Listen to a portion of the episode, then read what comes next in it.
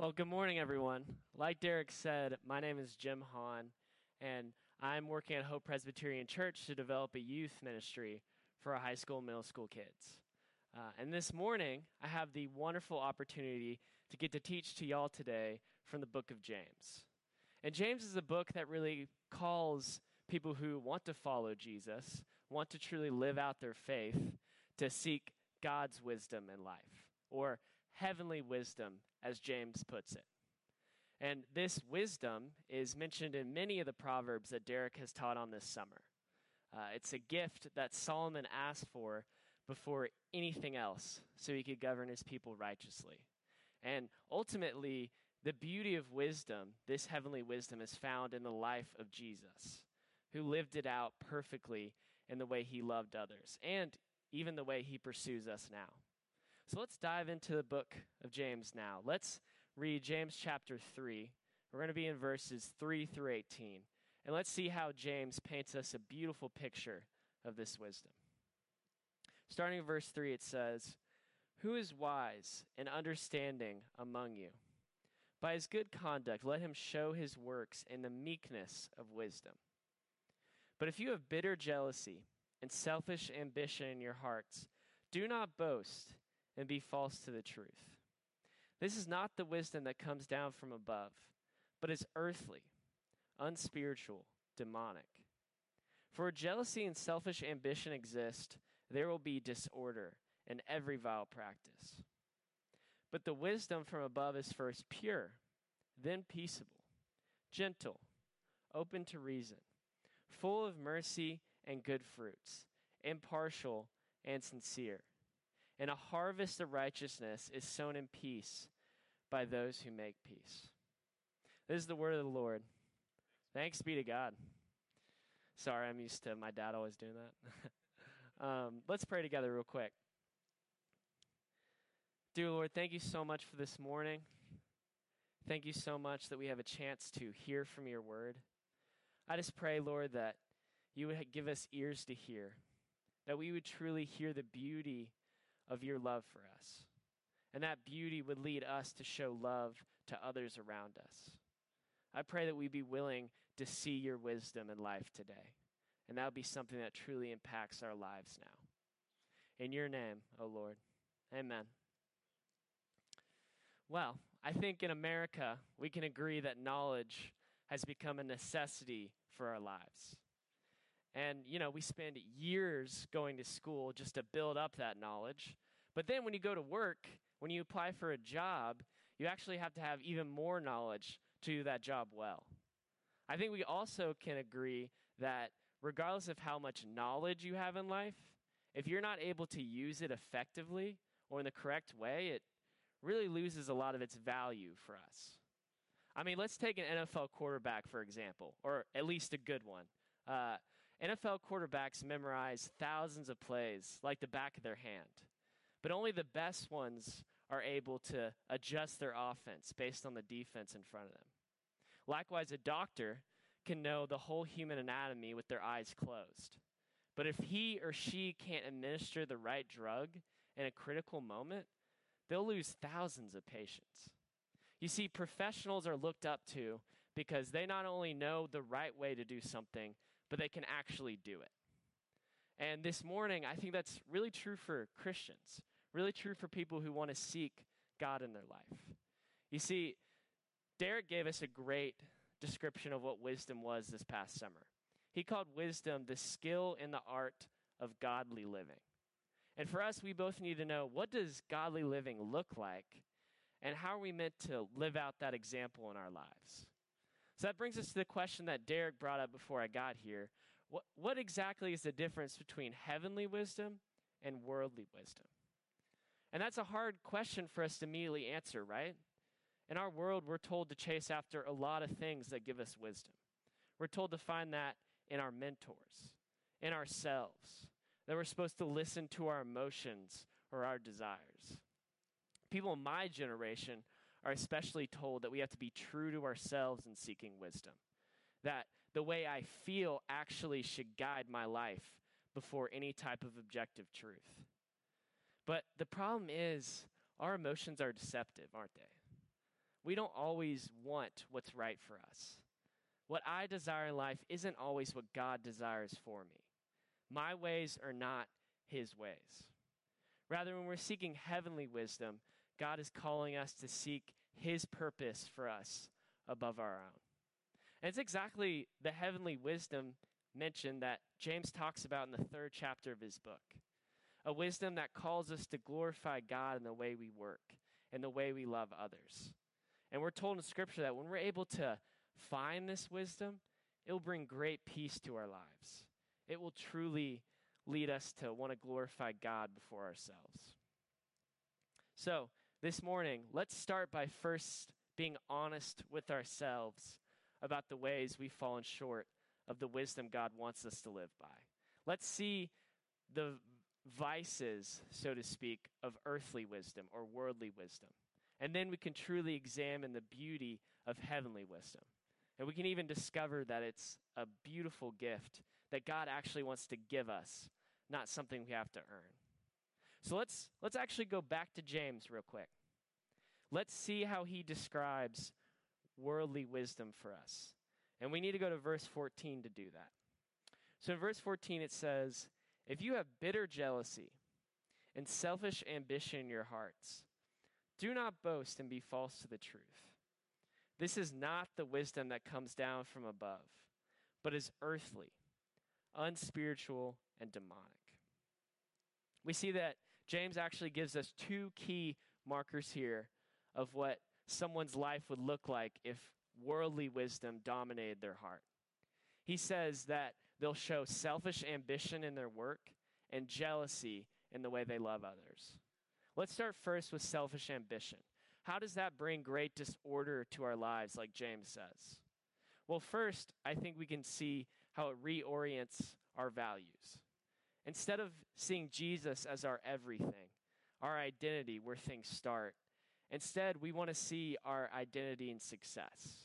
We want to make our purpose in feeling superior towards others who can't do what we can do as well.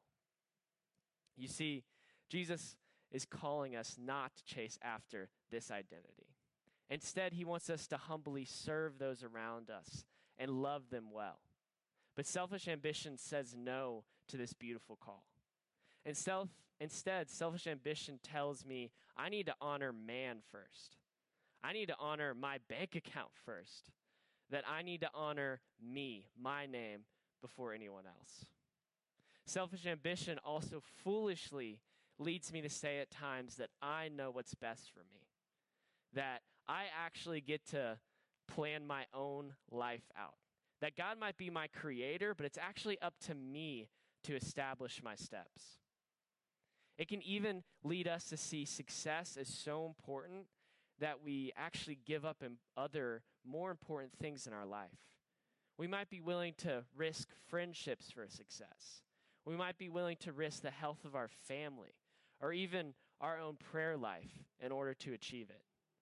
We might even go as far to say that, yes, I come to worship God on Sundays and pray to Him when Derek leads us, but not during the week. Not when I have so much work to do. Not when there's so much more important things that I believe are in front of me. You see, ultimately, selfish ambition will lead us to think that our fulfillment is found in what we can accomplish and what we can get done. But, friends, this could not be further from the truth. You see, whatever sense of pride or worth we put in what we've accomplished, the way we look, how our family is set up, ultimately, these things will not stay forever life rapidly changes. And we're trying to put our foundation in those things, we'll be shocked when they fail us. You see, in a lot of ways, we'll live our life, oddly enough, like a helium balloon. We'll breathe in all this good feelings of worth that we get from what we're known and what we know we can do. But the problem with that is these things that we put so much worth in won't always be with us. For a helium balloon doesn't always hold that gas forever. Eventually, the air pressure seeps out and it comes crashing down to Earth. In the same way, whatever you find that you're super good at right now, you're not always going to have that skill forever, are you? You're not always going to be as talented in your workplace, as athletic, or as a good student if you're still called to be in a classroom. Eventually, these things will leave you. Eventually, you'll meet someone else who might be better at that thing than you were ever. And people might even forget that you were a successful person at one point. You see, when you put those worth in those things, selfish ambition, your pride in what you can do is not going to grow you. It's not going to bring you a peace. It only inflates you. It only makes you feel whole. But eventually, you'll be left feeling nothing if those are your everything. Instead, if we want to be the kind of people that Jesus is leading us to be, if we want to be the leaders that he's calling us to be, we need to be willing to instead put on humility in our lives. To say, God, you are the reason why I have these gifts. You are the reason why I have these abilities. It does not start with me. Anything that good comes from my life is from you alone. And when we're able to give up our own self interest, when we're able to let go of our sense of only promoting ourselves, that's when Jesus can use us to the best of his ability. That's when we can be the parents our family needs us to be. That's when we can be the leaders in a workplace others need us to be. And that's ultimately when we can be a church that truly loves people around us before ourselves. Now, moving from selfish ambition, the second key marker of worldly wisdom that James gives us is jealousy. And jealousy, as many New Testament commentaries say, is the enemy of Christian living. Why do they go this far to say the enemy of Christian living? Well, it actually pushes us away from wanting to live sacrificially from others, doesn't it? It moves my heart to no longer say, What can I give you from this friendship? Instead, pushes me to say, What are you going to provide for me? What am I going to get out of this friendship? How can I get better than you are? And ultimately, jealousy leads us to covet what others have. Jealousy leads us to always compare where we are in life to those around us.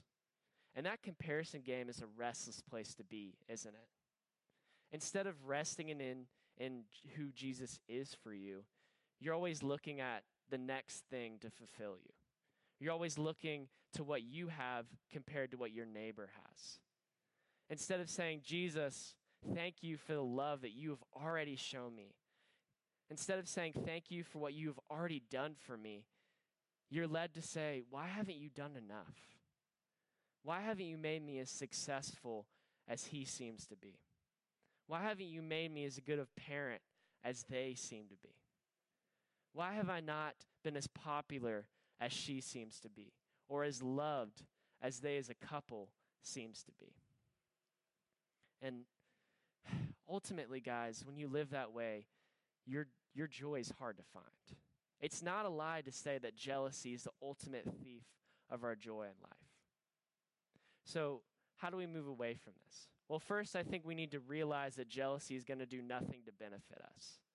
My dad loves to compare leading a life of jealousy to eating cotton candy. Because, uh, you know, when you're first eating that cotton candy, it feels great, right? That first bite, you have all the sugar entering your bloodstream and you feel on top of the world. You're like, heck yeah, I'm eating cotton candy. This is the best day ever. Um, as you continue to bite, though, it doesn't feel as good. It doesn't taste as good as that first chomp, does it? In fact, by the end of it, you probably feel a little lethargic by what you just ate. You might even feel grossed out by the calories. If not, wait till you're older, I guess. I'm not exactly there yet, but I know it will come. Regardless, though, all of us can agree that cotton candy is not going to leave you satisfied. It's not going to treat your body the same way a full, well prepared meal will. And that's because there's nothing nutrient about cotton candy. There's nothing that's going to benefit our body from it. In the same exact way, jealousy is going to do nothing to nurture your heart. It might take so much of your energy, time, emotions, and thoughts, but it is not going to benefit you. You're only going to be left bitter at where you are in life and bitter where you think God hasn't shown up yet. So let's choose not to let jealousy dominate us today. Let's realize that when we live in jealousy, friendships that we could make could be taken away from us. Let's see that when we enter a comparison game, we might be bitter at those around us who we think have more than us. And that will keep us from really making true friendships with them. Let's be a church that says no to comparison and instead says yes to identity in Christ. Yes to being vulnerable with each other about what we're struggling with, how we feel inferior, and how we can remind our, each other that our identity is in Christ alone. That that is where we get our sense of fulfillment. And then we can really be a community that moves towards others well before ourselves. Truly, as you see, earthly or worldly wisdom is not going to grow in us the fruits of the Spirit that Christ wants to instill in our hearts. Rather, it is through heavenly wisdom that we can truly start to mature in our faith. So, that brings us back to the original question What does heavenly wisdom look like? How does it differ from what I just described? Well, let's actually open up back to James and read in verse 17 the beautiful list of heavenly wisdom's character that James gives us. He says, The wisdom from above is first pure, then peaceable, gentle, open to reason, full of mercy and good fruits, impartial and sincere. And a harvest of righteousness is sown in peace by those who make peace. See, James gives us a beautiful description there. And this morning, I really want to focus in on the fact that heavenly wisdom is peaceable and impartial in the way it shows love. So let's first dissect what it means to live a peaceful life. What does that mean for us as believers to chase after a peaceful life? Well, I think it starts with wanting to find resolution in all conflict. And that means you have to own up to any parts that you take in a conflict. You have to see sin truly as two-way street. You can't just blame someone for the way they hurt you. You got to own up to the way that you also take part in hurting them. It's very few times in life that we're ever going to fully be a victim in a situation. And I think if we're able to own up to our own sin, it makes forgiving others way easier because we realize we're just as broken as they are. We're just as much needing mercy as they are. So let's let God lead us in that. For a true peaceful life isn't just one where we're absent of conflict, is it? It's one in, when we're moved to find redemption in the brokenness of sin. So, a peaceful life in seeking redemption is going to give out forgiveness well, isn't it? It's not going to hold on to it like it's some treasure that I only give a few people. It also sees no fulfillment in trying to be angry at someone else for the rest of your life. It sees no fulfillment in enacting revenge or holding grudges. Now, our society is not very good at this part, is it? I mean, you don't have to go very far, but Twitter or social media to see that our society much rather cancel people than give them a second chance. But we as believers should not live this way. We should be willing to show no hesitation in extending the forgiveness that we have been shown an abundance of in our own lives. The fountain of mercy we have been given should make us more than able to show at least a part of that mercy to others. You see, there's no amount of words, hurtful words that I can say to someone else that's going to heal the pain their words caused me. There's no action I can inflict on someone else that's going to take back the memory of how their actions caused scars on my heart. I think we can all agree the only way we're going to truly heal from those painful situations is when we're able to truly forgive those people who hurt us. To say, yes, you hurt me, but I still forgive you. Yes, you wronged me in the past. We can both agree on that, but I actually forgive you regardless of what you've done. Because that is just an image of what Christ continually does for us every day. I think this beautiful truth is seen in the book Account of Monte Cristo, which in this book, the main character goes on a huge revenge quest, revenge quest to get back at the men who took away the love of his life. And we see that even in the beautiful times where he's able to find these men and stand before them and challenge them, even enact some forms of revenge against them, he's never able to find peace. He's never able to find rest. In fact, he's only able to truly be at peace at the novel's end, when he's able to truly give up this desire to be angry, this desire to get back at those who took away his joy in life. Instead, he says, I'm going to seek the mercy of my Creator, who is my joy. I'm going to wait expect, expectantly for him who's bringing me home to heaven, where I will have joy in heaven greater than any kind of joy that I feel like was stolen from me on earth. And I think that's a truth we all need to remember in this life, isn't it? We need to remind ourselves that our home is heaven, that we can forgive on earth because anything that's taken away from us now will be restored one day. And we can also rest in the beautiful truth that Jesus' mercy is enough even for us. Because Jesus didn't just come to save those who didn't know him, he came to save those who were considered enemies. He came to save those who called him blasphemous in public. He came to save those who physically and emotionally abused him as Roman officials. He even came to save those who mocked him while he was on the cross. And this morning, he even came to save you and me. He came to save us who turn away from him every day, who can't help but fall into sin time and time again. So, because of that beautiful mercy, we should find peace in him, but we should also be pushed to show that mercy to others. That should truly help us live a peaceful life where redemption is sought after instead of closed relationships. So, secondly, we notice that James mentions impartiality in the way it shows love.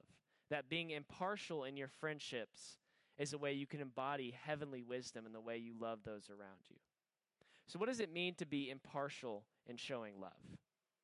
Well, it starts with being able to see every person as someone worthy of your time, to say no to being selective in your friendships, to say no to favoritism that dominates our world, to be willing to chase after the outcasts of society instead of just that popular it crowd. To say, I want to love these people regardless of how attractive they might seem, or regardless of what I'm going to get out of their friendship. I'm going to even pursue those relationships that are hard to keep.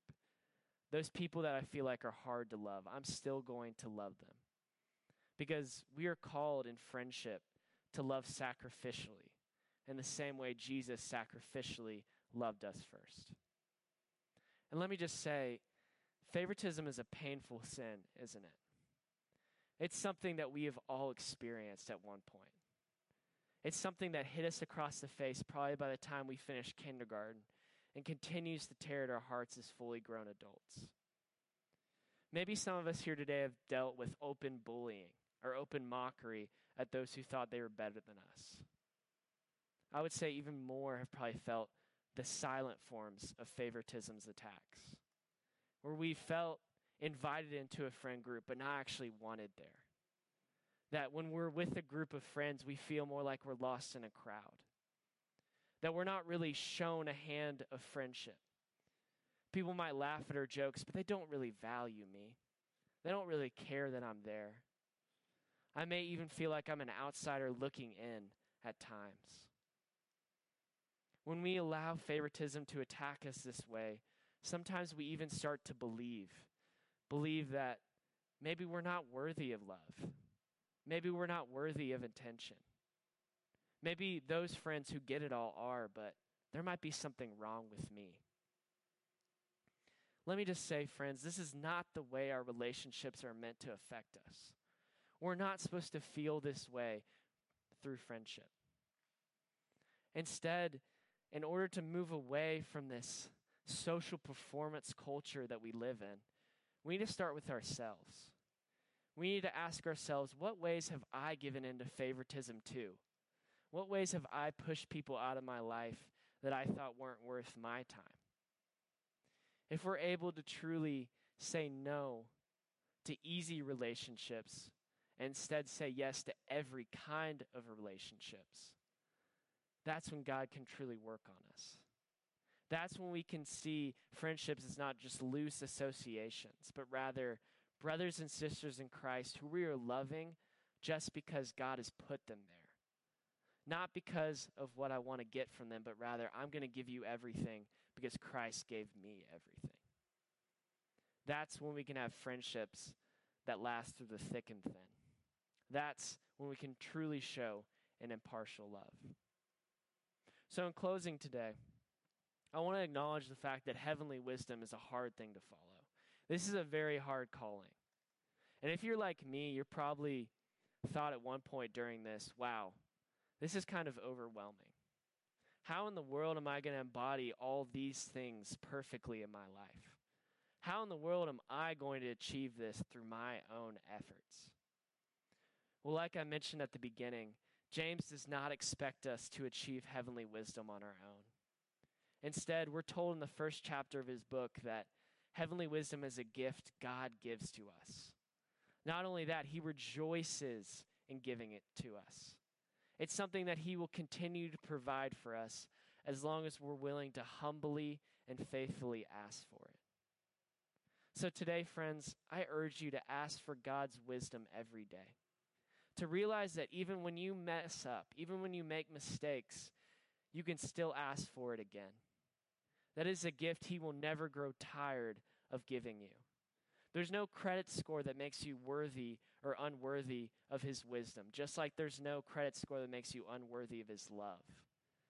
He is a God that has forgiven us and moves towards us. When we come to Him in repentance, He will show up. So this morning, let's ask for God's heavenly wisdom in all things. Let's ask for it because even in our busyness, we can find joy because we're doing work for His glory, not our own. Let's see friendships as something worth pursuing, regardless of what we think they can give us. Let's see forgiveness as a treasure worth giving to those around us reconciliation, the right destination in dealing with conflict. And let's say no to comparison and yes to coming to Christ. Yes to seeing our all in Him. And finally, let's be a church that is able to listen to the pains of our neighbors so we can truly hear what they're struggling with. And God can use us to speak into their life. Let's rejoice in the fact that our God is a wise God that stands with us every day. Let's pray. Dear Lord, thank you so much for this morning. And thank you so much for your mercy, for your wisdom, the fact that you are our guide in life. I pray that we would really see that your will is better than ours, that your purpose for us is better than what we think our purpose is in life. I pray that we would see work as a way to honor you and that we would be people who go to you first before any other source of fulfillment in life. I thank you so much that you give me an opportunity to speak this morning, and I pray that if no one heard anything else, they would know the beauty of your love and the faithfulness you have for us. Amen.